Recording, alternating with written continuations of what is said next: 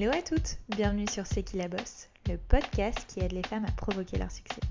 Je suis Mélodie Madar et j'ai la chance de recevoir chaque semaine des femmes passionnantes et inspirantes qui viennent nous livrer leur parcours hors du commun. Qu'elles fassent bouger les choses, soit à la tête de leur propre entreprise ou soient reconnues pour leur talent aiguisé, elles ont toutes réussi grâce à leur conviction, leur ambition, leur force et audace à aller au bout de leurs rêves et nous livrent aujourd'hui leurs précieux conseils.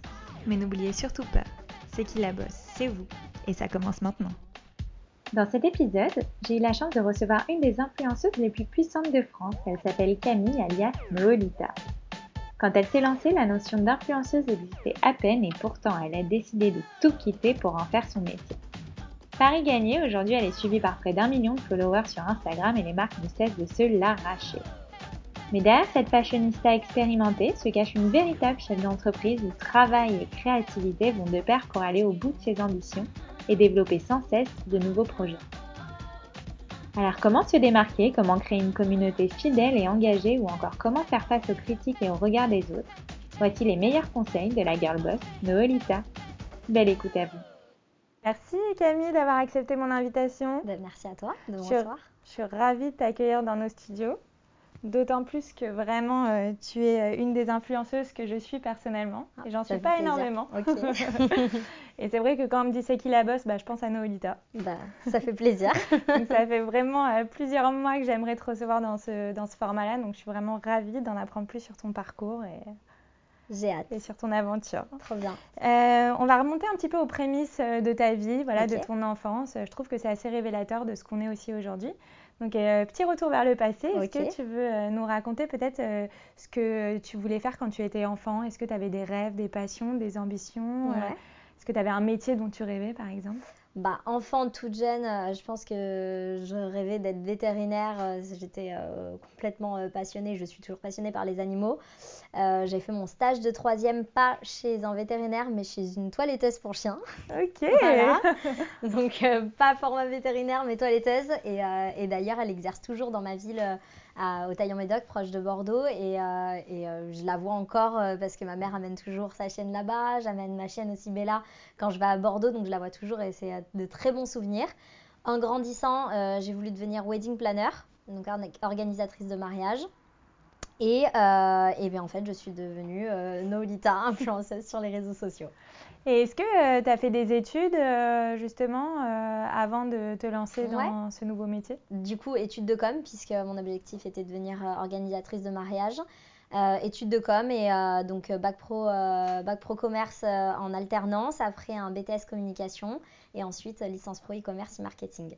Waouh Et pourquoi euh, le mariage? Pourquoi organisatrice de mariage? Ben, je sais pas, j'étais vraiment euh, focus là-dedans. Je voulais absolument faire ça parce que bah, le mariage, euh, j'ai toujours trouvé ça magnifique et je trouve toujours ça magnifique. participer au jour J, au plus beau jour de la vie d'une personne, bah, en fait, c'était ce que j'avais envie de faire. Et, j'ai fait plusieurs stages avec, avec une organisatrice de mariage à Bordeaux. Et pareil, ça s'est super bien passé. Et, et, vraiment, je pense que si si j'avais pas euh, bah, finalement euh, choisi le chemin d'Instagram, je pense que vraiment sincèrement j'aurais fait ça. Eh ben, c'est une belle transition peut-être pour rentrer dans le vif du sujet qui est euh, bah, ton aventure d'influenceuse. bon, à quel moment tu t'es dit, bon, bah, c'était il y a combien de temps déjà et à quel moment tu t'es dit, bon, bah, j'ai envie de faire, de me lancer là-dedans qui n'était pas un métier à l'époque, hein, qu'on se le dise. non, non, du tout. Alors, moi, j'ai débuté, j'ai lancé mon blog en janvier 2014.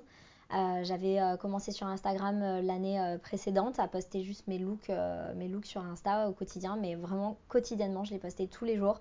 J'adorais ce format. effectivement, à l'époque, il y avait très peu d'influenceuses qui en faisaient leur métier. vraiment très peu. Je pense qu'il y avait Kenza, Betty, Cara Ferrani, The Blonde Salade, et puis c'est tout ce qu'on voyait, et puis personne d'autre. Euh, du coup, j'ai pas du tout fait dans l'objectif. Olivia Palermo. Oui, exactement. je me souviens parce que nous aussi, on a créé les éclaireuses en 2014. Et il y avait euh, Olivia euh, Palermo qui était. ouais, et nous, notre but aussi, c'était vraiment bah, de ne pas mettre, voilà, enfin, de changer les femmes qu'on a l'habitude de voir et de pas mettre, voilà, les mêmes égéries, les mêmes femmes à chaque fois en avant. Donc, on avait l'habitude de pousser des influenceuses et Olivia Palermo faisait partie des femmes qu'on poussait régulièrement. Et euh, donc voilà, euh, ouais, je l'ai pas du tout fait dans un objectif de, bah, d'en faire un métier, puisque euh, ça paraissait tellement loin en fait que, que je l'ai pas du tout fait dans cet objectif-là. Et c'est venu à moi euh, assez rapidement. Donc janvier 2014, j'ai lancé mon blog. Je crois qu'au mois de mars, j'avais bu un, café avec une, une, blogueuse bah, qui avait un blog mais qui ne faisait même pas ce métier à plein temps non plus. Elle le faisait à mi-temps. Elle avait encore un, job à côté et, et, je lui ai dit combien j'avais de visites sur mon blog quotidiennement puisqu'elle m'avait posé la question et elle m'a dit que c'était c'était énorme ce que j'avais et du coup, moi, j'avais jamais eu le motif de comparaison, donc euh, j'avais pas pu comparer et savoir que c'était beaucoup. Du coup, je suis rentrée chez moi, j'ai euh, tapé sur Google euh, comment gagner de l'argent avec un blog.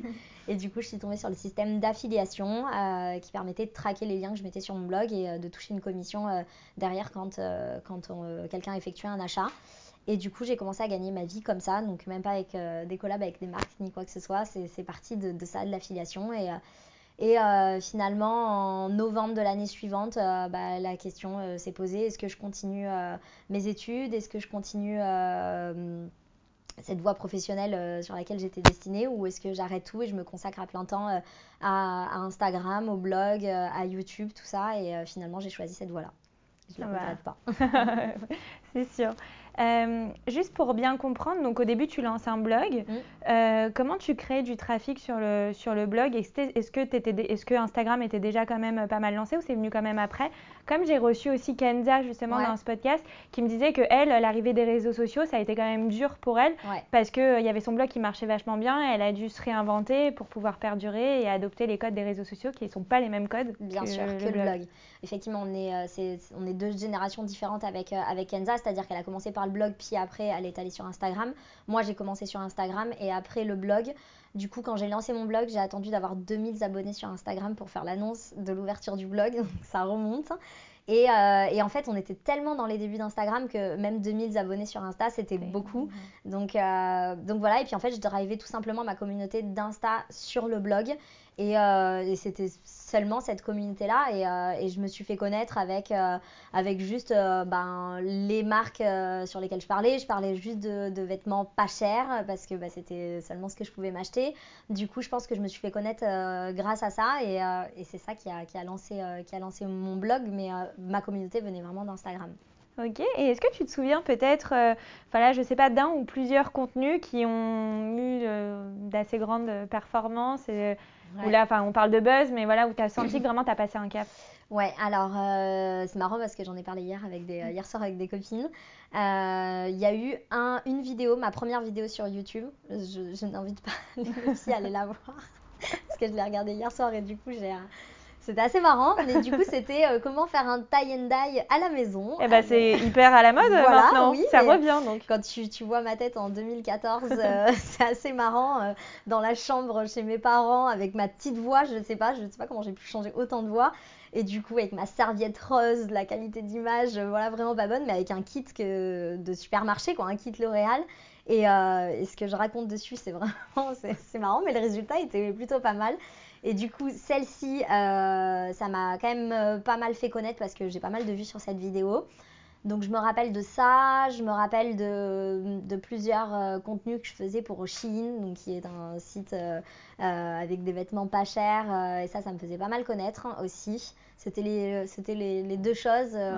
Ouais. Et puis c'était les débuts de Shein. À l'époque, ça s'appelait Shein Side. et nous aussi, on avait fait un article dessus. Et c'est un des articles qui continue encore à bah. performer dès qu'il demande des avis. On est un des articles ben, qui remonte le Moi, c'est pareil. Avis sur Chine, sur mon blog, c'est un des articles euh, qui est le plus lu sur mon blog encore. Ouais. Bah, c'est marrant, ouais. Et euh, bon, bah maintenant, tu es une des influenceuses euh, les plus connues en France. C'est dingue, tu as une communauté de près d'un million de followers. Bientôt Bientôt. Parce que là, on y est proche. on y est proche. tu vas préparer quelque chose ou pas? Bah écoute, je sais pas, avec ce confinement, tout est chamboulé. Sinon, j'aurais fait une grosse fête pour fêter les millions. Mais oui, je ferai quelque chose dans tous les cas. Mais euh, au-delà du chiffre, bon voilà, c'est une communauté ultra puissante, mais qu'on se le dise, tu as un engagement de dingue, tu as une communauté euh, fidèle et engagée. Euh, pour toutes celles voilà, qui ont envie de se lancer sur les réseaux sociaux, est-ce que tu as des conseils à nous donner pour justement développer une communauté puissante, mais surtout engagée?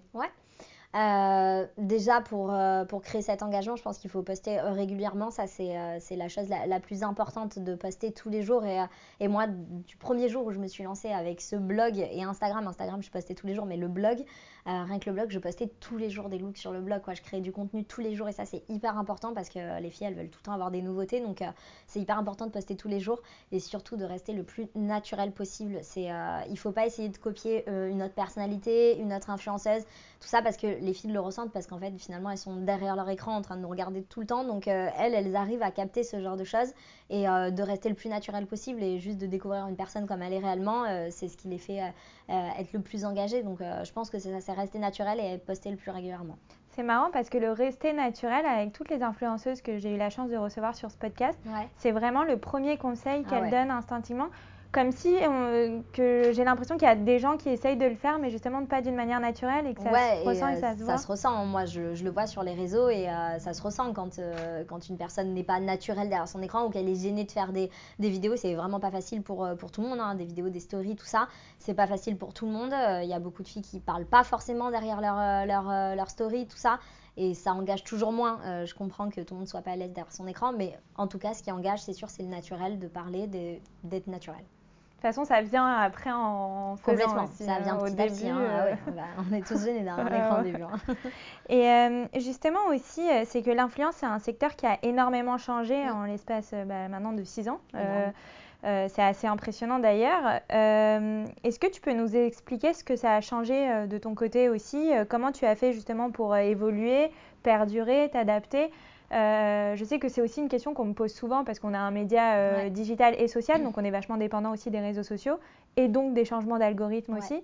Donc comment tu fais justement pour te réinventer et perdurer? Parce que c'est ça aussi le plus compliqué bah, c'est le plus compliqué. Il faut toujours être à la page, toujours suivre euh, bah, euh, l'algorithme d'Instagram parce qu'il change constamment. Et euh, il faut pas être borné à se dire Ah non, mais moi, j'ai pas du tout envie de faire ça parce que Insta a sorti une nouveauté, j'ai pas envie de faire, j'ai envie de continuer à faire comme d'habitude. Non, parce que Instagram, il, va vous ghoster, comme on dit. Et, et en fait, il faut suivre les tendances d'Instagram. En fait, c'est comme si on était dans une boîte et que bah, notre patron il nous dit bah maintenant ça change, euh, c'est comme ça que ça se passe. Et si toi tu dis bah non j'ai pas envie, bah finalement t'es viré. bon, bah, c'est pareil avec Instagram. Si t'as pas envie de faire comme Insta envie de faire, bah ça marchera pas et, euh, tu continueras pas d'évoluer. Donc il faut suivre l'algorithme d'Instagram. C'est passé par euh, bah, les stories dans un premier temps. Ensuite on a eu les IGTV. Il y en a plein qui n'ont pas voulu faire d'IGTV, qui n'ont pas pris ce coche là. voilà, bah, c'est les IGTV. Maintenant c'est les Reels. Et il faut toujours s'adapter, toujours suivre, euh, suivre les nouveautés d'Instagram. C'est normal, ils créent des, nouvelles choses sur les réseaux et du coup, ils veulent mettre ça plus en avant euh, plutôt qu'autre chose. Donc euh, voilà, il faut juste suivre le Instagram. Euh, et comme à l'époque, quand on revient euh, six ans en arrière, justement, euh, quand, quand Insta a été, a été lancé, même si ça a été lancé en 2011, je crois, plus que ça, mais quand il y a eu ce virage en fait des influenceuses qui étaient sur les blogs et pas sur Instagram et qui n'ont pas voulu prendre le coche Insta parce qu'elles se sont dit non mais moi je veux rester sur le blog, c'est blog, c'est blog, c'est blog, ben, parfois elles n'ont pas, pris, elles pas pris le bon train et, et voilà, ça a, été, ça a été compliqué pour elles après de, de rattraper ce train de, toutes les filles qui sont arrivées à ce moment-là. Donc voilà, il faut, il faut, faut juste suivre ce qui se passe. Et, euh, et ça te dérange pas justement ce fait d'être, euh, bah, de devoir finalement être euh, toujours agile et souple ou plutôt tu vois ça comme un challenge et aussi une opportunité? C'est un challenge. parfois, oui, effectivement, on n'a pas du tout prévu et, c'est chiant quoi. C'est chiant de, tout repenser, de, bah, tout refaire différemment. Avant, on mettait toute notre énergie sur un, support et maintenant il faut le changer. Mais non, mais c'est un challenge. Après, je pense que ça deviendrait ennuyé si c'était tout le temps la même chose, euh, année en année. Donc, euh, non, euh, par exemple, les IGTV, au début, on râlait, personne ne voulait les faire. Mais en fait, finalement, maintenant, moi, j'adore ça parce qu'on peut faire beaucoup plus de choses, c'est créatif, tout ça? Bah, maintenant, les Reels, c'est un contenu complètement différent. Il faut juste s'adapter. C'est un challenge. Ok. Et moi, il y a aussi quelque chose que je trouve ça que je trouve assez fou hein, euh, dans l'univers euh, de l'influence, c'est votre créativité. Enfin, pour moi, c'est, euh, enfin moi, ce métier me fascine mm. complètement parce que je trouve que de produire du contenu chaque jour, c'est faut vraiment être créative. Comment vous faites justement pour, enfin comment tu fais surtout pour pour booster et stimuler ta créativité chaque jour? Parce que est-ce que tu as des conseils à nous donner? Ouais, alors ça, c'est compliqué, c'est surtout le temps qui manque. Moi, ce qui me manque le plus, c'est de ne pas avoir assez de temps pour créer du contenu, justement, pour faire des choses encore plus créatives. Parfois, je pense à des choses et, euh, une semaine après, j'ai toujours pas, eu le temps de le faire. Euh, et, ça, je suis très frustrée de ne pas avoir le temps de le faire. Mais euh, la créativité, en vrai, on la trouve en regardant d'autres vidéos sur d'autres supports, que ce soit pas Instagram, mais TikTok, maintenant qui nous inspire beaucoup pour les Reels. Donc, c'est plein de choses comme ça. Et puis après, tu es derrière ta caméra et tu testes et tu fais des montages. Et là, cette transition, elle est bien. Et puis cette transition, elle peut être cool. Et puis je sais pas, c'est euh, même mon mec maintenant euh, qui est sur Instagram, parfois il a des idées, je me dis putain mais comment t'as pensé à ça? Moi j'y ai pas du tout pensé. Et ça rend super euh, super bien, mais c'est des heures sur des applications de montage pour essayer de faire telle transition, tel effet, donc c'est c'est du boulot mais c'est trop cool de pareil de se challenger là-dessus et de et de faire un contenu encore plus intéressant. Quand moi parfois je regarde mes vidéos, je me dis ça elle était vraiment trop cool celle-ci et tout, j'ai bossé dessus mais je suis trop cool, c'est trop cool de la regarder comme ça. Donc et du coup, voilà, pour avoir euh, de la, pour booster un peu ta créativité, tu regardes, tu te balades un peu sur l'ensemble des réseaux. Ou même, euh, ça peut être des films, ça peut être tout, euh, de manière générale. Complètement. Mais c'est même parfois une pub sur même pas Instagram, mais un truc sur Google, tu vois passer et tu dis. Attends, mais ce montage c'est cool, est-ce qu'on pourrait le produire en vidéo derrière Non, c'est vraiment partout l'inspiration, absolument partout quoi. Bah, dingue. Mm. Et euh, j'aimerais bien aussi parler justement des collaborations euh, avec les marques.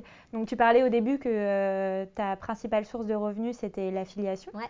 Euh, et à quel moment tu as commencé à faire des collaborations avec des marques? Est-ce que tu te souviens aussi peut-être de la première marque avec laquelle tu as collaboré? Comment ça s'est passé? Alors, euh, première collab, j'ai reçu un bon d'achat de la part de Jennifer quand j'étais à Bordeaux. Donc pour moi, c'était une collab parce que c'était la première fois qu'une marque euh, me démarchait vraiment, une marque connue, reconnue. Donc Jennifer. Et première collab rémunérée, c'était avec Garnier, la Baby Light. Donc c'était mon, premier contrat rémunéré. J'étais encore à Bordeaux. Je suis montée à Paris pour faire le tournage. Donc c'était un tournage, c'était énorme. Première fois à Paris euh, pour, euh, pour le travail, tout ça. Et en fait, j'ai fait ce tournage, je crois, au mois de septembre. Et au mois d'octobre, finalement, je suis, euh, je venue à Paris m'installer parce que mon ex-petite amie avait obtenu un poste ici. Donc c'était pas du tout prévu. Ça s'est fait, mais vraiment en l'espace de deux semaines. Et une fois que je suis arrivée à Paris, moi, euh, ça a complètement explosé. Parce qu'il y, avait vraiment ce truc où euh, tu n'avais que les influenceuses parisiennes et pas du tout celles de province. Ça s'est complètement élargi maintenant. On peut être sur Instagram euh, sans être à Paris, mais avant c'était vraiment parisienne, parisienne, parisienne. Et dès que je suis arrivée à Paris, tout le monde m'a contacté, les marques, les agences, et c'est là que j'ai compris ce que c'était ce métier, puisque je ne l'avais pas du tout compris depuis Bordeaux. Et, et ça a explosé quand je suis arrivée à Paris. Ok. Et comment ça se passe justement les collaborations avec les marques? Je sais que bah, dans ce podcast, j'ai beaucoup d'entrepreneuses ou même de futures entrepreneuses qui aimeraient vraiment euh, travailler en collaboration avec, des, influenceuses. Euh, d'ailleurs, j'en connais beaucoup qui ont travaillé avec toi, et euh, juste pour info.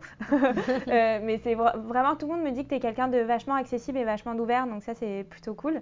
mais qu'est-ce que tu dirais justement à toutes celles qui ont envie de hein. bosser? Est-ce qu'il y a des fois aussi, tu acceptes, je sais pas, des partenariats non rémunérés parce que tu as un vrai coup de cœur pour la marque ou pour l'entrepreneuse ou pour l'entrepreneur aussi? Mais voilà, comment ça se passe un peu euh, pour travailler avec toi euh, d'une manière générale? Alors, euh, pour une collab rémunérée, ça se passe soit directement, donc la marque nous contacte directement via mail, pas du tout Instagram, DM, moi je, je les, déjà je les vois pas et puis je trouve ça toujours moins sérieux. Donc, mhm. boîte mail à privilégier. Soit elle passe en direct, soit elle passe par l'intermédiaire d'une agence parce qu'elles sont en agence et c'est l'agence qui va faire la, la, la, présentation et qui va nous présenter le projet. Donc ça, pour une collab rémunérée, elles vont directement nous dire les objectifs, euh, le brief, c'est-à-dire on veut euh, un post, une story, une IGTV, euh, on en veut tant, on veut promouvoir ce produit, cette sortie-là, et, et, on a tel budget, où elle va demander le budget directement. Et ça s'échange comme ça. Donc moi, d'un coup d'œil en allant sur le site, je sais directement si c'est quelque chose qui va me plaire ou pas. Il n'y a même pas de question de, budget qui rentre, qui rentre dans, cette, dans cette ligne de mire à ce moment-là. C'est vraiment est-ce que le produit il me correspond? Est-ce qu'il va correspondre à mes abonnés? Est-ce que est-ce que je sais euh, si je vais pouvoir vendre ce produit? Parce que mon objectif premier, c'est que la marque, euh, elle gagne de l'argent derrière. Hein. Euh, clairement, je ne le fais pas juste pour gagner de l'argent, je le fais pour que la marque, elle vende. Donc si je sens que la marque, elle va pas vendre, je le fais pas. Parfois, je suis approchée par des marques de luxe hein, et moi, je suis pas du tout luxe sur mes réseaux. Et et j'ai pas intérêt à prendre de l'argent et prendre le produit de luxe qui est offert parce que je sais que je vais pas le vendre derrière. Donc, T'as peur de les décevoir. donc vraiment ça c'est, je veux pas je veux pas qu'on raconte de moi que je Ouais. ne vends pas. Voilà, ok. donc, Donc, euh, toi, c'est, t'es euh, dans la perf, Ouais, la moi perf, je suis dans la perf. hein. Vraiment, je suis dans la perf. Euh, je veux que la marque, elle, elle ait ce dont elle a envie derrière. Donc voilà, euh, premier choix, il se fait comme ça. Et après, ben, effectivement, il y a des marques qui n'ont pas de budget, qui nous contactent ou qui vont avoir un budget, mais je le sais directement que ben, les, euh, les tarifs ils vont pas correspondre Mhm. parce que voilà, j'ai presque un million d'abonnés sur Instagram, euh, mes tarifs sont assez élevés et, euh, et du coup, j'ai j'ai même pas envie de rentrer dans cette, euh, dans cette phase de dire bah c'est tant mes tarifs, euh, c'est à prendre ou à laisser Ouais. si vraiment la marque euh, elle me plaît parce que le produit bah, il me plaît, c'est trop mignon, le message me plaît quand on m'écrit, c'est une lectrice, tout ça, ça me plaît. S'il n'y a pas de budget, je le fais et je continue à en faire plein sans budget complètement. Donc voilà, et puis après il y a les marques avec qui je travaille euh, quotidiennement qui parfois vont euh, m'envoyer un produit, il n'y a pas du tout de budget et si le produit me plaît, euh, ben, je vais en parler naturellement sans problème aussi quoi. Ouais, le but c'est qu'au moins tu es une créatrice de contenu, donc tu Ouais, vas continuer à créer du moi, contenu. ça me fait toujours plaisir de recevoir du, euh, des, euh, des- des nouvelles choses parce que voilà, ça me, permet, ça me permet de créer du contenu euh, en dehors des collaborations parce que c'est pas un panneau publicitaire le compte. Insta. Donc, Complètement, bah, c'est très intéressant. Et comment euh, vous fixez vos tarifs, euh, etc. Est-ce qu'au début, tu es allé à tâtons, un peu comme tout le monde? Et puis, est-ce que maintenant, il y a une espèce de grille euh, d'influenceuse et on sait à peu près... en- un petit peu, ouais. Au début, je sais pas. Je pense que j'avais dû demander un peu aux collègues quand je suis arrivée à Paris comment fixer les tarifs. On était euh, un peu toutes dans, la même, euh, dans le même nombre d'abonnés, donc Mhm. euh, je sais plus trop au début. Maintenant, oui, il y a une grille tarifaire. En général, on va dire que quand tu as 100 000 abonnés sur Instagram, c'est 1000 euros ton poste. Euh, Story, GTV, euh, tout tourne autour de ces tarifs-là. Et plus tu grandis, euh, bah, plus les tarifs ils sont. Bah, ils- exponentiel. ils- voilà, mais on n'est pas. Mm. Je suis pas à 10 000 euros le poste parce que je suis à presque un million d'abonnés, c'est pas ça. Au bout d'un moment, ça ralentit, évidemment. Donc euh, voilà, c'est, on va dire que de, je dirais que de 100 000 à 300 000, euh, on a cette grille-là. Et puis après, euh, c'est doucement. Ok. Et c'est que le nombre de followers ou aussi c'est l'engagement qui compte? Parce que aujourd'hui, on peut quand même avoir beaucoup de followers Ouais. et très peu d'engagement aussi. Et très peu d'engagement. Euh, je pense que tout simplement, les marques, elles vont pas forcément aller vers, vers ces comptes-là. Moi, je dirais globalement, ça reste tout de même le, le nombre d'abonnés sur Instagram qui compte. qui compte. Mais euh, les marques, elles vérifient tout. Ça sert à rien d'acheter des abonnés, ça sert à rien d'acheter tout ça. Ah, de toute façon, pour Non. perdurer, euh, Voilà, peut-être elles viendront une L'engagement, fois. c'est pour ça que Ouais. c'est ce que je te dis. Tu peux avoir plein d'abonnés si par exemple tu les as achetés et pas d'engagement derrière. La marque, l'agence derrière, elle va faire son travail, elle va vérifier et puis euh, elles vont pas forcément être contactées. euh, c'est pas parce que, je sais pas, ça s'achète un pack de 100 000 abonnés, que tu as 100 000 abonnés, Ouais. demain ça va être 1000 euros ton passe Instagram, ça marche pas comme ça. Et, euh, et, euh, donc, tu as quelqu'un qui gère euh, toute Ouais. cette partie collaboration. Est-ce que c'est quelqu'un qui travaille pour toi ou est-ce que c'est un agent Comment ça se passe? Non, alors moi j'ai jamais voulu travailler avec, avec une agence depuis le tout début.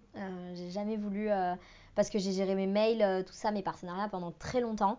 Et quand ça devenait bah, trop, que j'arrivais plus à gérer ça et avoir du temps pour créer du contenu derrière, j'ai embauché quelqu'un pour euh, gérer euh, justement ma boîte mail, mes partenariats, tout ça. Euh, du coup, euh, c'est Anna maintenant qui travaille avec moi depuis euh, deux ans et demi qui est en congé maternité en ce moment, quelqu'un l'a remplacée, mais sinon c'est Anna, j'avais eu d'autres personnes avant elle, mais euh, Anna c'est, ma pépite. Et, euh, et du coup bah c'est pas une agence, euh, elle travaille avec moi, c'est ma collaboratrice, euh, elle gère tous mes mails entrants, c'est elle qui répond à tous mes mails, mais c'est moi qui check chaque mail qui rentre dans ma, dans ma boîte mail tous les jours, elle me fait des tableaux avec un récap des mails que je reçois et je lui fais une réponse courte et c'est elle qui euh, met en page le mail, mais euh, du coup je vois absolument tous les mails qui rentrent, on a un délai en général de 24, maximum 48 heures de délai de réponse. On est, euh, ouais, on est rapide.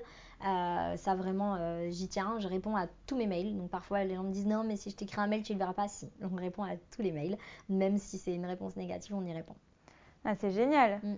Franchement, bah, ça, ça confirme le côté euh, accessible qu'il y a autour. Ouais, C'est euh, assez fou quand même. Donc, tu es vraiment passée du côté influenceuse à entrepreneuse aussi en embauchant quelqu'un. Ça Ouais. devait être un cap quand même à franchir. Ouais, ouais, c'était un cap, euh, pas facile de déléguer au début, euh, mais c'était vraiment essentiel pour pouvoir me concentrer sur mon travail en fait, c'est créer du contenu.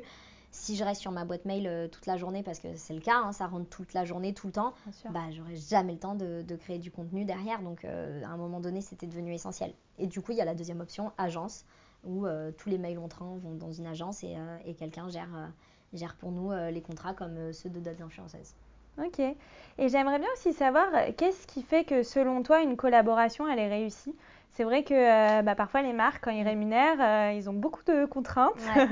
je sais de quoi je parle. Et finalement, euh, ça peut impacter finalement tes performances, puisque tu parlais de performance tout à l'heure. comment tu fais pour justement aiguiller la marque pour dire qu'il faut qu'elle aille dans ton sens, parce que sinon les retombées vont pas être bonnes.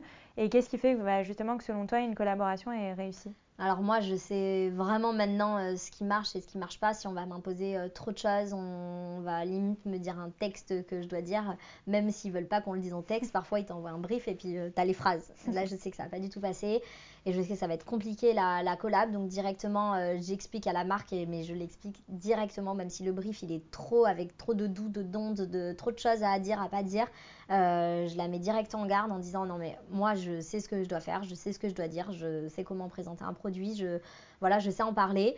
Juste, vous me dites les points importants. Euh, vraiment, on parle de ce produit, pas besoin de m'en mettre 10. Vraiment, les points importants que vous voulez communiquer. Et après, laissez-moi faire et, euh, et, je le fais. Et en général, ça c'est sûr, c'est ce qui se passe.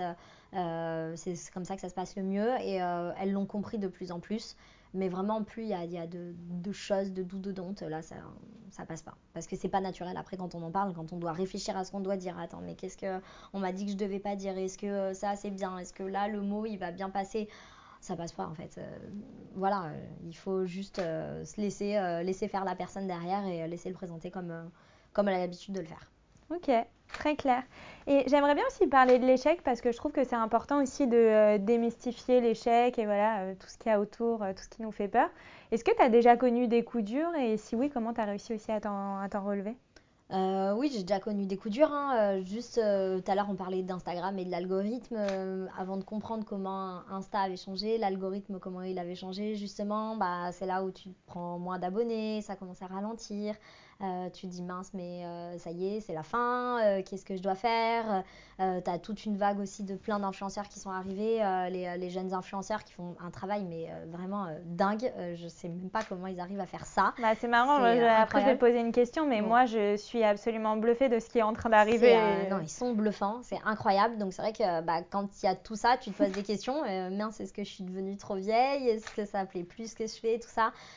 Mais euh, à chaque fois, tu essaies de te reconcentrer et de te dire, euh, bah, tu vas checker tes DM et tu vois tous les messages filles. Euh, et tu dis, bah, en fait, non, c'est trop cool. Et puis, si tu fais abstraction de tout ça, ce que je fais tous les jours, c'est génial. J'adore ce que je fais et j'adore entreprendre et créer de nouveaux projets, justement. Et, et j'ai pas du tout envie que ça s'arrête. Donc, donc c'est des petits moments comme ça. Mais franchement, ça me mine pas tant que ça parce que je suis toujours dans le après, réfléchir à de nouveaux projets et j'ai toujours envie de faire plein de choses. Donc, je suis pas trop dans ce côté-là, mais, euh, mais parfois il y en a des, des coups de mou, hein, mais comme partout. Donc, euh, ouais. Mais euh, c'est marrant parce qu'à chaque fois que je reçois justement une influenceuse, il y a ce côté où vous avez limite peur que ça s'arrête, comme si c'était trop beau pour être vrai. Et vous êtes toujours dans je prends ce qu'il y a à apprendre jusqu'à ce que ça s'arrête. Pourquoi vous avez cette impression que ça va s'arrêter euh Bah parce que l'algorithme, mm. justement. Je pense que c'est l'algorithme qui nous fait tous peur parce que euh, voilà, c'est le temps qu'on prenne le challenge et de se dire ok, il faut qu'on change tout, il faut qu'on euh, il faut qu'on fasse ça maintenant.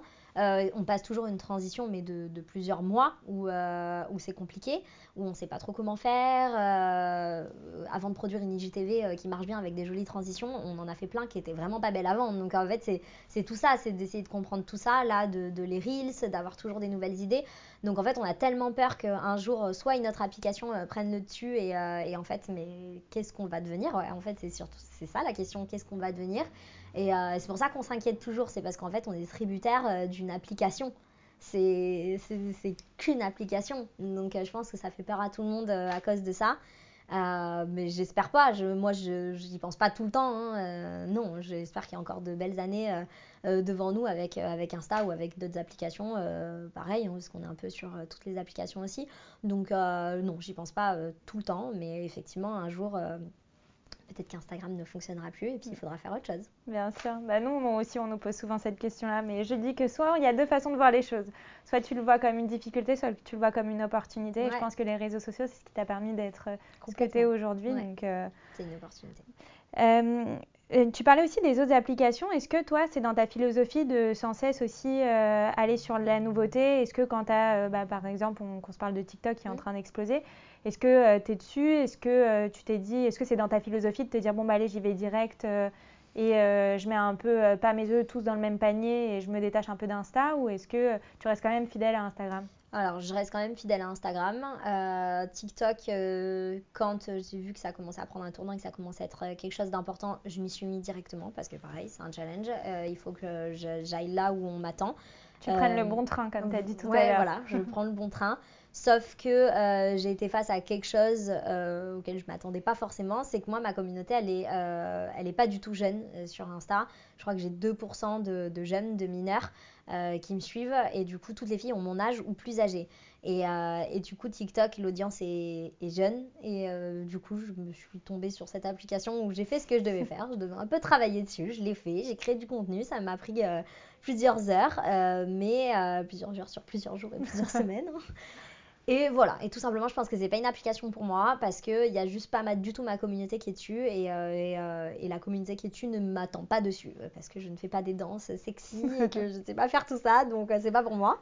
TikTok, mais par exemple YouTube où j'aimerais bien me lancer davantage parce que parce que je suis à l'aise à parler devant une caméra, tout ça, et ça a toujours été le temps qui me manquait, mais, mais YouTube c'est une communauté différente, elle reste plus jeune, mais pas que les plus jeunes, il y a vraiment un peu tout le monde sur YouTube. Donc YouTube, par exemple, j'aimerais bien euh, développer davantage ma chaîne YouTube et faire plus de choses. Ok. Et euh, on parlait aussi du fait que euh, voilà, on essayait aussi un peu de se décrocher des réseaux sociaux parce que voilà, ça reste que une application.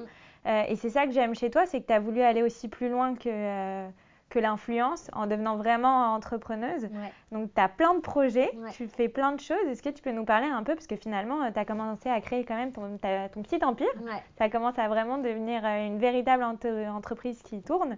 Mm. Donc, euh, tu as combien de personnes qui travaillent pour toi? Euh, C'est quoi tes projets? C'est quoi ce que tu as déjà fait? Raconte-nous tout. du coup, qui travaille pour moi au sein de, de mon entreprise Nolita. Donc, j'ai que Anna qui travaille pour moi. Après, je j'ai différents intervenants, euh, euh, photographes, euh, plein de choses comme ça qui m'aident, stylistes sur différents projets. Mais sinon, j'ai Anna qui est là tout le temps. Sinon, à côté de ça, j'ai créé ma marque avec Audrey, donc, qui est dans le sud de la France, donc ma marque NHLT. Avec Audrey, je travaille avec elle depuis 4 ans. On collaborait ensemble sur une collection de maillots de bain. Mon petit bikini. Ouais, mon petit bikini. Qu'on a reçu aussi Audrey sur ce podcast. Ah, euh, et, en fait, ça marchait super bien. Et surtout, c'était la première fois que je rentrais vraiment dans la créa parce que je créais tout de A à Z. Euh, c'est elle qui s'occupait de toute la logistique, de tout faire derrière, mais euh, tout sortait de ma tête. Et c'était tellement cool d'avoir une idée et en fait de le voir après en vrai que j'ai adoré chaque année passer avec elle. Et du coup, on s'est posé. Ça fait déjà deux ans qu'on y pensait. Et on s'est dit, bah, je crois qu'on travaille très bien ensemble. c'est le moment de faire quelque chose ensemble. Du coup, on a créé cette marque NHLT où il y a du maillot de bain, mais il va y avoir aussi des pièces textiles. Pareil, c'est un nouveau challenge parce que Audrey ne savait faire que du maillot de bain. Et du coup, euh, ben voilà, on s'essaie au textile. Cet hiver, il va y avoir quelques pièces qui vont sortir. Pas beaucoup parce que c'est compliqué. donc euh, voilà, euh, mais des très jolies pièces, bien réfléchies, bien pensées. Donc j'ai vraiment hâte de, de, les présenter. À côté de ça, je suis aussi associée à Sister Astrology, qui est un média, pardon, qui est un média sur l'astrologie. Euh, du coup, euh, c'est une équipe de filles. On est, euh, on est copines à la base, connaissances, et finalement, on est devenues amies. Et voilà, j'ai intégré ce groupe d'entrepreneuses aussi. donc voilà, c'est un média sur l'astrologie. Il y a plein de choses autour de ce projet-là. J'adore. On passe des moments de fou parce que pareil, en fait, on repart à zéro mais complètement à zéro. Et là, on doit complètement développer ce projet et j'adore. C'est un challenge énorme. C'est pas quelque chose qui me rapporte de l'argent du tout. On est vraiment sur le, projet euh, euh, zéro et on doit le faire développer euh, et, j'adore. Je passe énormément de temps avec elle à, bosser là-dessus. Et voilà. Vous allez faire quoi là-dessus? C'est de l'événementiel Alors, ouais, il y a une partie événementielle. donc, il y a en une ce moment, c'est compliqué. ouais, c'est très compliqué. voilà. Donc il y a une partie e-commerce, il y a une partie événementielle et il y a le partie euh, média sur Instagram. En fait, c'est un compte astro mode. On parle d'astrologie, mais euh, de mode également. Et, euh, voilà, et, j'ai plein d'autres projets derrière dont je ne peux pas encore en parler. Ça reste confidentiel, mais ça va arriver très prochainement, d'ici le mois prochain. Ah, génial. J'ai l'impression que, enfin, pour connaître un peu l'histoire d'Audrey aussi, donc au début, vous avez, c'était même pas une collab, je pense qu'elle t'avait pris comme Ouais, influenceuse. Toute, ouais, première fois, elle m'avait envoyé des Ouais, maillots de bain, euh, classique, voilà. euh, pas une collab. Voilà. Après, vous avez fait des collabs et puis euh, après, vous êtes devenus amis et puis maintenant, vous lancez euh, une marque. Et pareil pour Sister Astrologie, au début, bah, moi je les suis depuis euh, le tout début, donc j'ai Ouais. vu l'évolution du compte et tout, parce qu'il a un an et Ouais. il commence à bien prendre. Et pareil, je, je te voyais souvent en visuel, donc elle prenait tes visuels et elle y mettait euh, les trucs d'astro. Je me suis demandé c'était comment votre rencontre, est-ce que euh, est-ce qu'elle t'a contacté Et puis finalement, j'ai l'impression que tu marches un peu au coup de cœur aussi. Et que... Alors en fait, la, la fille qui a créé ce compte Sister Astrologie, c'est Jenny. Euh, c'est une, juste une connaissance. En fait, il y a deux ans, un peu plus de deux ans, euh, j'étais avec Roxane, du coup, qui est aussi associée. On est toutes les trois. Euh, je l'avais accompagnée à l'anniversaire du coup, de cette fameuse Jenny. Euh, J'avais squatté un anniversaire, hein, le truc le plus. Bah, c'est euh, sympa de recevoir voilà, Noelita à son anniversaire. J'avais squatté à son anniversaire et elle fêtait son anniversaire et son départ à Los Angeles. Et du coup, on a passé la journée ensemble, on a rigolé, elle était géniale, enfin je l'avais adorée, mais du coup elle est partie à Los Angeles vivre pendant un an. Elle est restée là-bas, elle n'a pas obtenu son visa, elle est rentrée à Paris et, euh, et elle a créé ce compte Sister Astrologie. On n'en savait rien du tout. Et moi, j'ai commencé à partager des publications sur mon euh, compte Instagram de, du, du compte Sister Astrologie. Et Roxane, du coup, mon amie, me dit Mais je crois que c'est Jenny. Mais elle n'en était pas sûre. Elle me dit Je crois que je reconnais sa patte, j'ai l'impression que c'est elle. J'ai Ah bon, et tout, bref. Et puis une semaine après, elle me dit Mais tu le crois? Je, je lui ai parlé, elle m'a dit que c'était elle. Je dis Mais c'est incroyable. Donc, premier signe de, de cette histoire. Euh, et du coup, euh, bah, elle a continué ce compte, tout ça. Et une fois, elles allaient euh, manger ensemble. Et j'ai pareil, j'ai je me suis incrustée à- au dîner. Je dis bah, j'ai un dîner avec vous les filles parce que ça faisait un moment que je l'avais pas vue. Et, euh, et du coup, on a passé la soirée à parler de ça. Elle était vraiment au début du, du compte Sister Astrologie, enfin quelques mois, mais il avait déjà bien, bien marché sur les réseaux. Et on a passé la soirée à, à parler de plein de choses, d'astrologie et pas que. Et on s'est retrouvés hyper connectés ensemble. Euh, C'était génial, quoi, une énergie de fou. Et, euh, et en fait, je crois qu'une semaine après, elle m'a proposé, elle m'a dit est-ce que ça te dirait de, de rejoindre euh, l'équipe et d'être associée avec nous et, et de faire partie du projet? Et, et j'ai trouvé ça génial. J'ai dit mais carrément, c'est un nouveau challenge, on repart de zéro et, on fait quelque chose et ça me, et ça me passionne l'astrologie. Je suis, je suis à fond dedans, donc euh, Ouais, on voilà. adore. Donc euh, c'est parti comme ça. Eh ben, génial. Et ben, justement, euh, tu parles d'astrologie, donc je vais faire appel à tes talents de Ouais. Madame Irma. Mhm. Euh, comment tu vois l'avenir de l'influence? Euh, Justement, on parlait aussi de, bah, de, tout ce que, de toute la nouvelle génération qui sont baignés avec les réseaux sociaux et qui sont nés avec ça. Donc, on- il y a, y a une nouvelle génération qui font des trucs absolument dingues. hein. Pareil, moi, je me Mhm. balade sur TikTok, donc c'est pas vraiment encore de mon âge, mais pourtant, j'essaye de m'y mettre. Ouais. Mais je trouve ça, mais genre, Incroyable. incroyable ce que je suis en train de voir. Donc, comment tu vois le futur de l'astrologie? Euh, De la, l'influence. de l'influence. Comment je le vois? Euh, Je pense qu'il a encore des années euh, devant lui, euh, le- l'avenir de l'influence. Franchement, je ne le vois pas du tout s'arrêter maintenant. Parce que au-delà du fait que on parle de, de, de- de- de produits, de, de publicité, de tout ça, il y a quand même énormément de choses derrière. Comme on en a parlé, la créativité des vidéos, du contenu. euh, moi, j'adore le regarder et euh, je pense que les gens aussi euh, adorent regarder ce contenu-là. Donc, je pense que c'est pas prêt de s'arrêter et c'est tellement un moyen de communiquer, de communiquer qui est différent de celui d'avant, des pubs à la télé, des pubs sur panneaux, tout ça, que en fait je pense que ça a encore que des belles années euh, devant, devant lui quoi. Non, je pense que c'est pas prêt de s'arrêter il y a plein de choses à faire, on va encore tous se challenger sur plein d'autres choses, donc, euh, je pense que ça va encore continuer pendant un petit moment. Ok. Et euh, j'ai aussi une petite question pour toutes celles, voilà, et ceux peut-être aussi qui nous écoutent, qui ont envie de se lancer dans ce métier qui fait quand même un peu rêver, en tout cas vu de l'extérieur. Quels conseils tu leur dirais pour se lancer. Euh, bah, les conseils que je lui ai donnés au début, hein, d'être naturel et de poster régulièrement, mais surtout maintenant d'être créatif. Je pense que c'est euh, la, la- la grosse euh, différence. hein.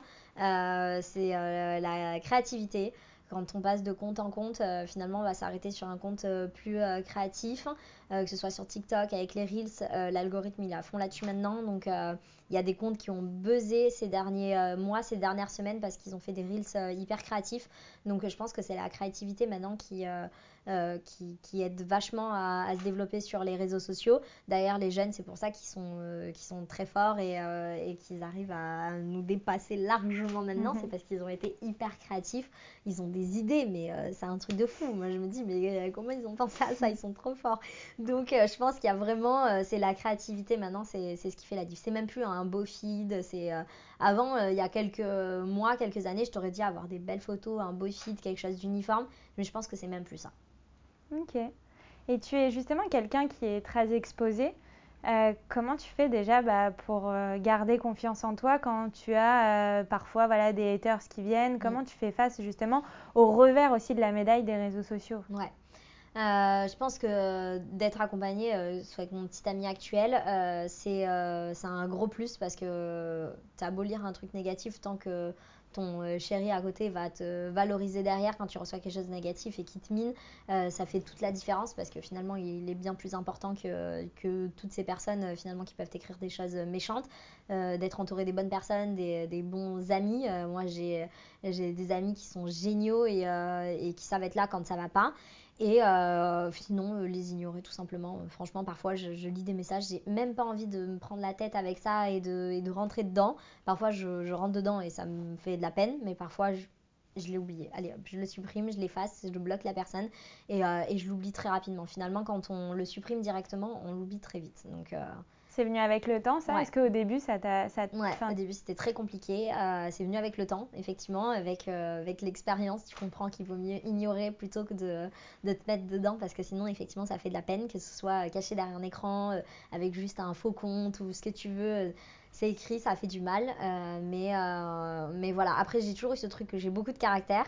Et j'ai toujours eu ce truc où j'aime bien rentrer dedans, j'aime bien répondre. Putain, ça aussi, il faut je travaille sur moi. J'ai commencer à travailler là-dessus parce que euh, c'est un gros problème de toujours vouloir répondre. Euh, de, parfois, tu, tu comprends pas pourquoi est-ce que les gens t'attaquent sur quelque chose et tu as juste envie de, de, parler avec eux, pas finalement de, de, de, de, te fâcher avec eux, mais juste de parler, de discuter, de dire mais pourquoi est-ce que tu penses ça? Euh, je te jure, non, c'est pas vrai. Donc il y avait ce truc un peu, un peu chiant de toujours vouloir rentrer dedans et il vaut mieux pas. Vaut mieux ignorer ils en ont plein d'autres des targets. C'est pas euh, visé qu'une seule personne en général. Donc, euh. Bien sûr.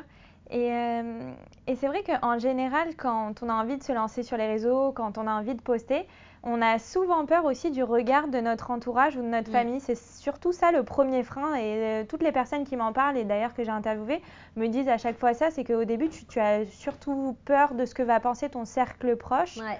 Euh, est-ce que quand tu t'es lancée, ils t'ont encouragé ou pas du tout? Alors euh, moi, c'est vrai que ça, je l'entends régulièrement, mais euh, bizarrement, j'ai jamais eu peur de ça et du coup, j'ai jamais rien entendu dans mon entourage de critiques, de quoi que ce soit.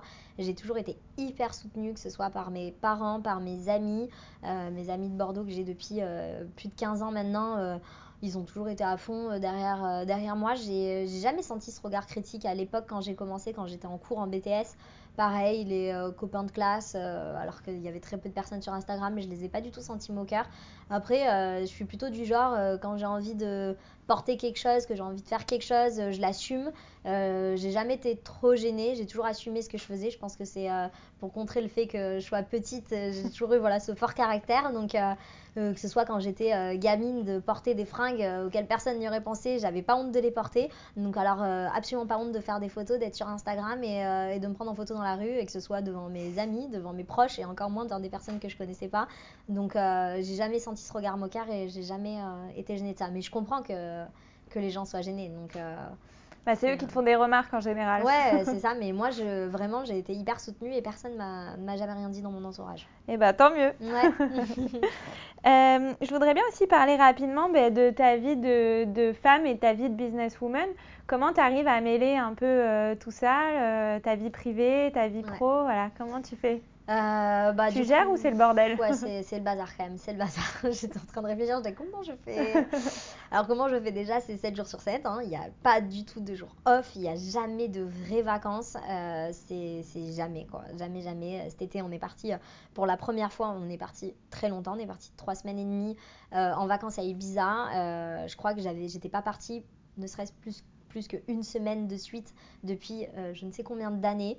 Euh, en une semaine, on n'a jamais le temps de se poser parce qu'on euh, arrive là-bas, on crée du contenu, voilà. Là, pendant trois semaines et demie, je me suis posée un peu, mais euh, j'avais quand même beaucoup de boulot, donc beaucoup de choses à faire sur place.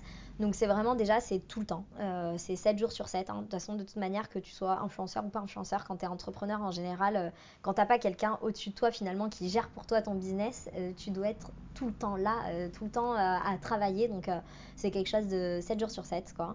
Et je sais pas comment je gère, c'est beaucoup d'heures. Ça s'arrête jamais. Donc J'essaye de moi-même m'imposer de diviser mon temps. Tu vois, le matin, euh, je me lève, c'est directement mes mails. Euh, je ne suis pas du genre à me lever, me doucher, me préparer et être euh, ready, toute belle, toute pimpée à 10h du matin. non, ni à 9h d'ailleurs, parce que 10h c'est déjà un peu tard, mais c'est pas avant 13h ou 14h. Quoi. Je me lève, dès que je me lève, je me mets directement sur ma boîte mail et je ne quitte pas mon ordinateur du matin jusqu'à 14h. Je me cale jamais de rendez-vous le matin, sauf exception, mais vraiment le matin c'est ordinateur.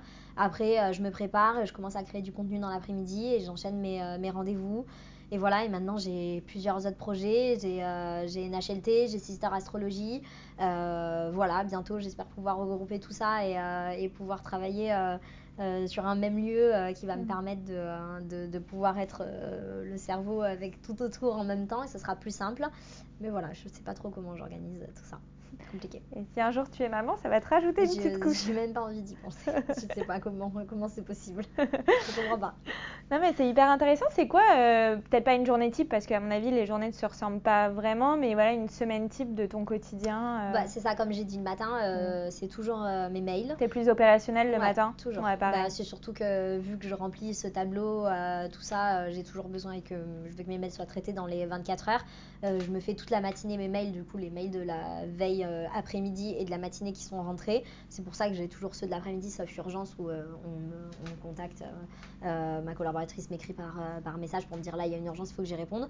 Voilà, c'est pour ça que j'ai toujours un délai de 24 heures parce que tous les matins, toute la matinée jusqu'à 14h, je me cale sur mes mails.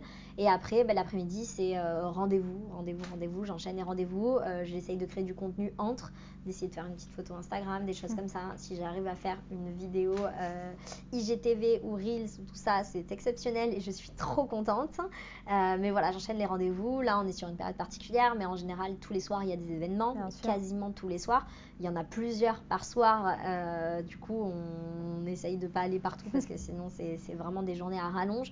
Tu es rémunéré pour aller sur des événements ou c'est aussi ton Ouais, c'est ton vraiment. Et, et c'est important pour toi d'y aller Ouais, euh, j'en fais beaucoup moins qu'avant mhm. parce que vraiment, les journées sont très longues. Mais je vais aux événements où j'ai un très bon relationnel avec la marque. je sais que je vais passer un bon moment sur place. Hein. J'y vais pas juste pour créer du contenu, j'y vais aussi parce que je sais que je vais voir des personnes que j'ai envie de voir.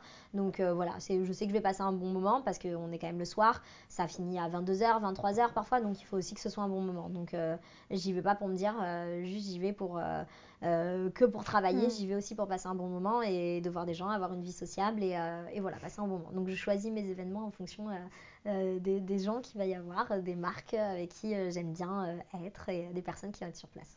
Est-ce que vous vous connaissez entre influenceuses? Ça reste un petit milieu. Et est-ce que tu sens qu'il y a de la rivalité ou au contraire il y a une certaine solidarité? Franchement, je sens pas. Il y a, toujours ce, débat où les gens ont envie de hmm. se dire que les influenceuses se détestent entre elles. Euh, franchement, parce que quand on s'était rencontrés à l'événement Bouhou, je me souviens qu'il euh, y en avait beaucoup. Enfin, il y avait beaucoup d'influenceuses et beaucoup euh, disaient qu'il y avait une certaine rivalité. Franchement, moi, je l'ai, je l'ai jamais senti. Hein, pas du tout quand on arrive à un événement, il n'y a pas ce truc où tu n'as pas envie d'aller dire bonjour à hmm. quelqu'un. on est toutes un grand sourire, à aller euh, à passer des moments ensemble, à rigoler, à se raconter des choses parce qu'on s'est pas vu depuis un moment. Euh, j'ai pas l'impression qu'il y, ait ça. Est-ce qu'on se connaît tous euh, dans notre secteur? Oui. Après, il y a tellement de secteurs parce qu'il y a vraiment des secteurs différents dans l'influence. Hein. Il y a la mode, il y a vraiment la beauté, il y a YouTube, il y a TikTok, il y a, voilà, il y a tout ça. Et euh, il y a plein d'influenceurs que je ne connais pas du tout parce que c'est pas mes, mes, mes, réseaux. Il y a plein de YouTubeuses que je connais absolument pas, euh, plein de filles dans la beauté que je ne connais pas du tout. Donc euh, voilà, c'est par secteur. On, se connaît très bien et. Peut-être qu'il y en a dans, dans, les filles qui sont un peu plus jeunes ou mhm. qui ont vraiment une rivalité comme ça sur les réseaux. Mais dans, dans, mon secteur, en tout cas, plus mode avec les filles, j'ai pas la même... Non, il n'y a, pas, a pas de ça. Est-ce que vous, euh, est-ce qu'il y a des gens qui viennent te voir justement, des influenceuses euh, qui, euh, qui te demandent d'être ton, de, ton aide un peu, peut-être comme une espèce de mentor ou marraine Pas trop. Je pense qu'il y a un peu de fierté. Et, non, il y a plein de filles qui sont pas forcément influenceuses qui viennent me voir et qui me demandent des conseils et qui sont ultra gentilles. Mais dans le métier comme ça, non, c'est j'ai rarement des filles qui viennent me voir. Ce sont plus mes amis, mes amis qui sont influenceuses. Du coup, on va avoir des discussions beaucoup plus poussées. Où on va se parler et, là, on va s'aider mutuellement. je les aide, elles m'aident.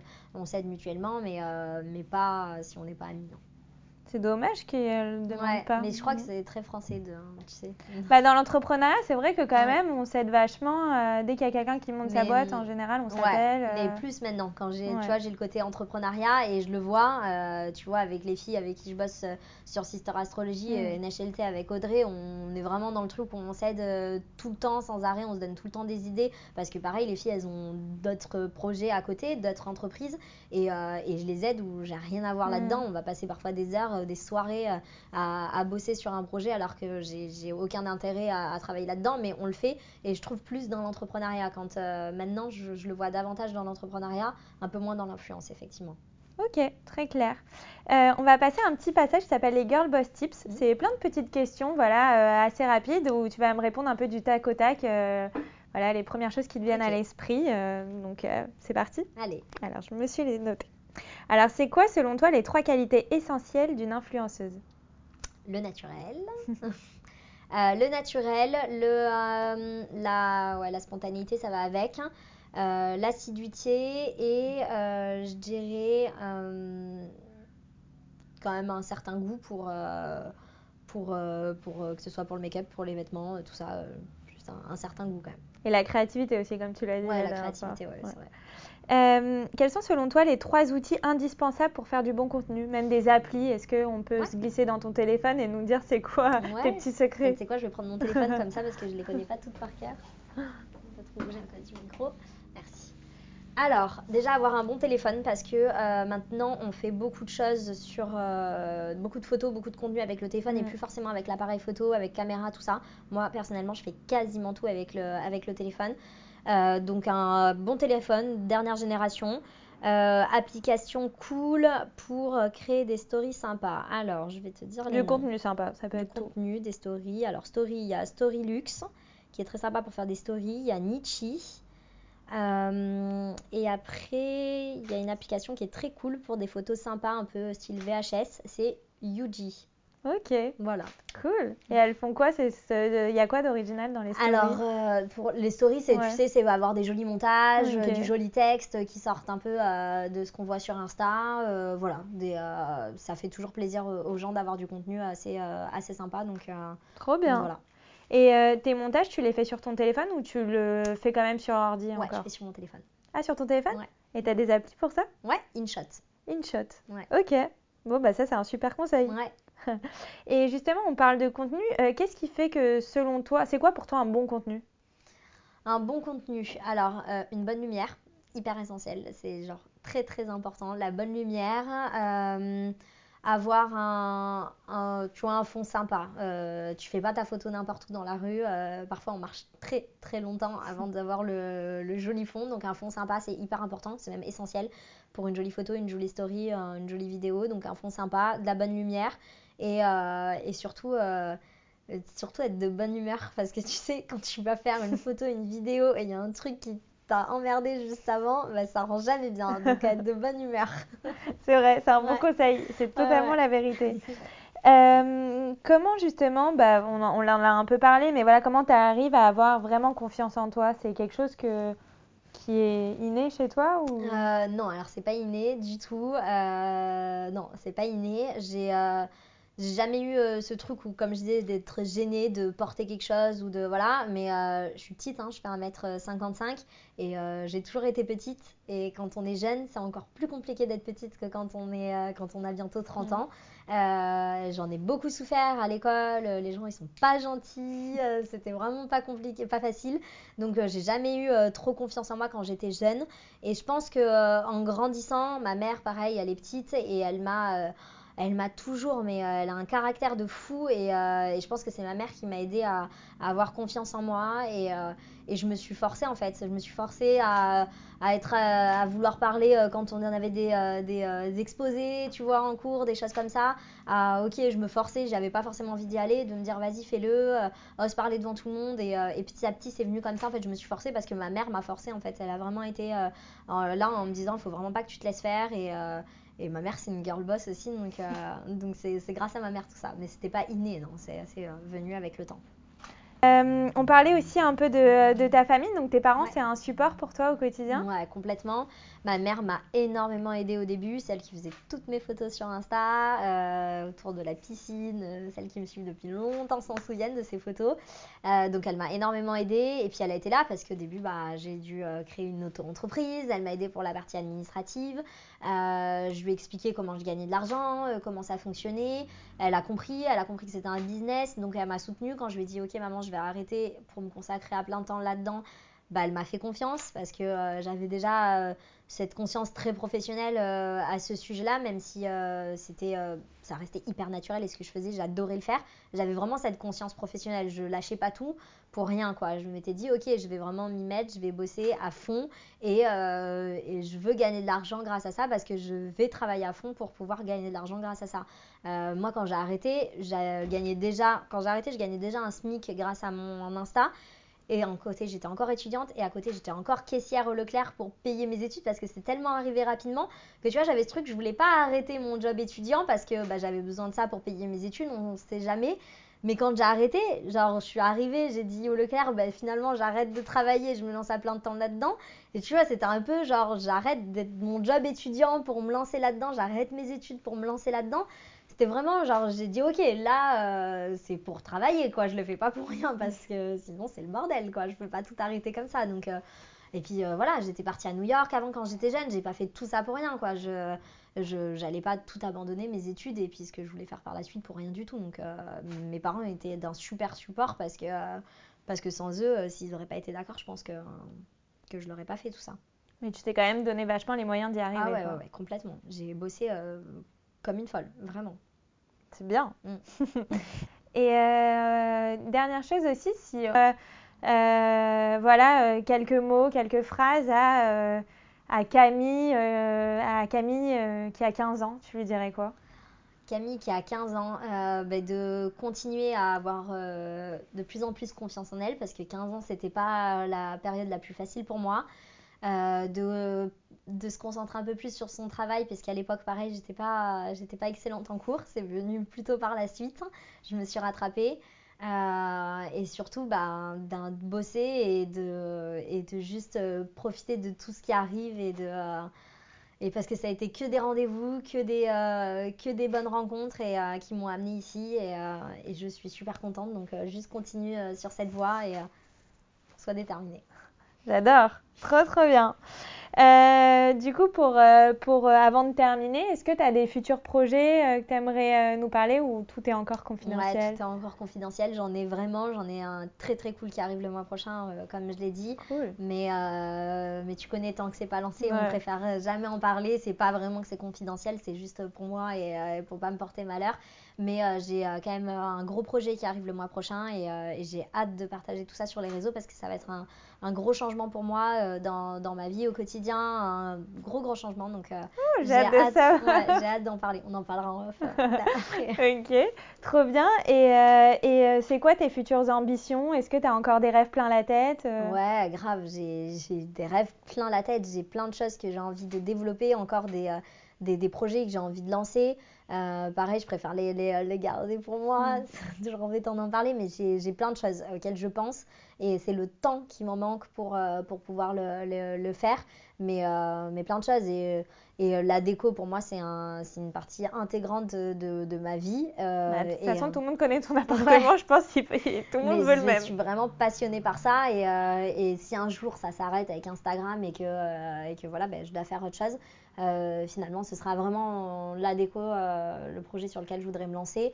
là, il y a encore cet été je parlais de reprendre mes études en archi pour apprendre des nouvelles choses. Donc, ce sera vraiment euh, la chose vers laquelle je vais me diriger parce que, parce que ça me passionne et j'ai déjà envie de, de, racheter plein de nouvelles choses et de, de les retaper. Je suis vraiment là-dedans. Donc euh, ça, c'est un, un, projet euh, sur lequel je voudrais continuer par la suite. Bah, génial. Mm. bah, écoute, la discussion touche à sa fin, hein, Camille. Merci beaucoup pour tout, tout ce temps et tous ces conseils. Et je vais te demander un dernier conseil, voilà, si tu as à donner à toutes celles qui t'écoutent aujourd'hui mais qui n'osent pas peut-être à aller au bout de leurs rêves, à donner vie à leurs envies. Est-ce que tu as, je sais pas, une citation, un mantra ou quelque chose qui t'anime au quotidien que tu pourrais nous partager? Euh, bah, J'ai euh, une phrase tatouée en anglais qui est mon premier tatouage qui est euh, croire en ses rêves et ne jamais rien regretter. Et, et c'est vraiment ce qui m'a suivi toute ma vie. quand j'étais jeune et que j'ai décidé de faire des études dans, dans la voie professionnelle au lieu de partir en général à l'époque, c'était vraiment pas bien vu et euh, j'ai bien fait de faire ce choix-là parce que euh, ça m'a correspondu, euh, ça m'a correspondu, pardon. Ça me correspondait bien plus par la suite. J'ai rêvé de partir à New York, faire des études, je l'ai fait et pareil, ça m'a aidé et ça m'a tellement fait grandir que j'ai bien fait de le faire. je voulais faire tel métier, je suis allée dans cette voie-là, après tel métier dans cette voie-là, et puis après j'ai décidé de faire des photos sur Instagram et je m'y suis mise à fond et, et j'ai bien fait de le faire aussi. J'ai décidé de tout arrêter, de voilà, quand j'ai senti le truc que j'avais assez travaillé pour pouvoir aller au bout de la chose, euh, je l'ai fait. Donc c'est vraiment avoir confiance en ses rêves parce que c'était des rêves, tout ça, c'était des rêves de partir à New York, c'était le rêve de travailler là-dedans, c'était le rêve de faire ci, c'était le rêve de faire ça, et je l'ai fait.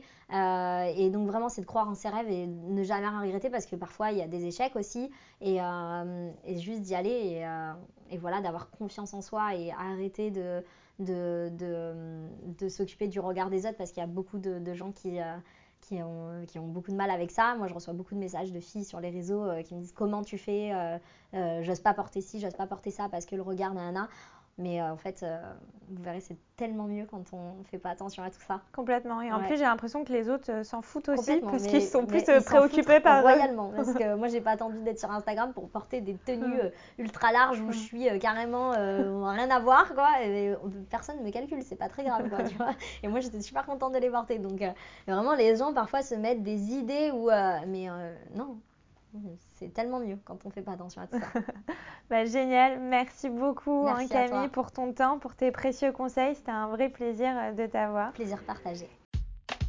Voilà les filles, ma discussion avec Noolita est maintenant terminée. Quant à nous, on se retrouve très vite la semaine prochaine pour un nouvel épisode du podcast C'est qui la bosse